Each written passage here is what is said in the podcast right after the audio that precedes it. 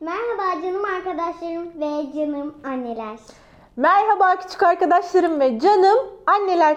Hikaye vakti için hazır mıyız? Evet anneciğim. O zaman annelerim çaylarını kahvelerini alsınlar. Küçük arkadaşlarım yataklarına uzanıp kendilerini sessiz moda alıp ışıklarını hafifçe kıssınlar. Bugünkü hikayemize başlayalım. Hikayemizin adı neydi Mihrimah? Dünyanın en küçük hediyesi. Evet merak ediyorsanız haydi gelin hep birlikte okuyup görelim. Dünyanın en küçük hediyesi. Roland yılbaşı günü heyecandan yerinde duramıyordu. Bakın merdivenlerden ne kadar coşkuyla ve heyecanla iniyor. Merdivenlerden koşar adım indi. Anne ve babası ona ne hediye almıştı acaba? Bugüne kadar gördüğü en minicik paket karşısında duruyordu. Bütün bir yıl bu minicik paket için mi beklemişti yani? Bakar mısınız? Bayağı da küçük bir paketmiş. Roland gözlerini yumdu ve tüm kalbiyle daha büyük bir hediye paketi almayı diledi. Bakalım neler olacak. Gözlerini açınca karşısında daha büyük bir paketin durduğunu gördü. Hmm, acaba yeterince büyük mü onun için? Sanırım değil. Roland, sizce bu büyük bir paket mi? diye sordu. O daha büyük bir hediye paketi dilemişti. Gözlerini kapatıp tekrar bir dilek tuttu. Roland, hayır dedi. Bu paket benden büyük değil. Hem ben uzun boylu bir çocuk da değilim. Hmm, paket gerçekten biraz büyümüş. Ben büyük bir hediye istiyorum dedi ve dışarı çıkıp baktığında neler gördü öyle? Büyük mü? Bu benim evimden bile küçük. Ben büyük dedim. Büyük diye bağırdı. Roland öfkeyle sokağa fırladı. Bir yerlerde kesin kocaman bir hediye paketi onu bekliyordu diye düşündü. Uzakta iki bina arasında kocaman bir hediye paketi gördü Roland. Hah işte bu diye düşündü. Kocaman bir paket ama yeterince büyük değil.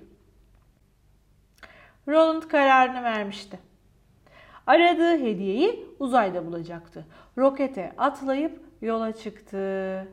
Aradı, aradı ama o koca boşlukta milyarlarca yıldızdan başka bir şey göremedi.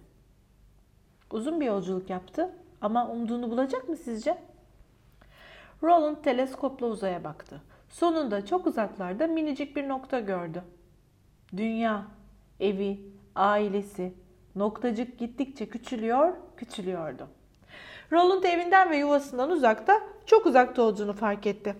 Biraz daha beklese minicik nokta tamamen gözden kaybolacaktı.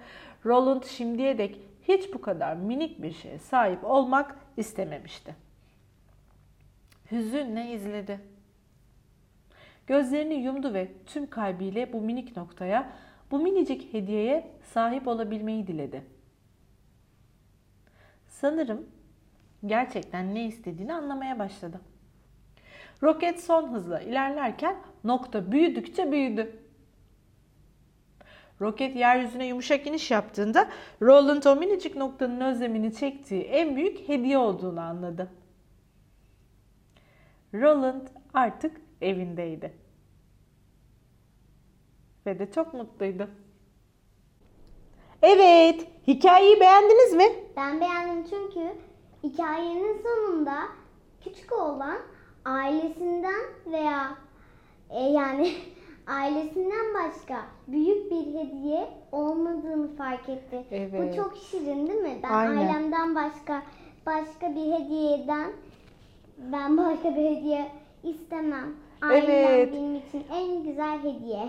Evet, hikayedeki çocuk aslında en büyük değerin ve en büyük hediyenin Mihrimah'ın da söylediği gibi ailesi olduğunu ve ailesiyle bir arada olmak olduğunu anladı.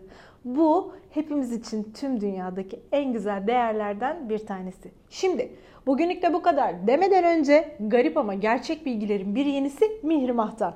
Neydi Mihrimah'cığım? Bir adam bir adam bir seferinde bir sef saat saat T saatte 956 956 krep yapam yapmış yapmış. Tır. Evet. Bir adam bir seferinde tam bir saatte 956 krep yapmış küçük arkadaşlarım. Siz de deneyin bakalım bir saatte ne kadar çok krep yapacaksınız. Hepinizi öpüyorum. Haftaya görüşmek üzere. Hoşçakalın. İyi, İyi geceler. Bay bay.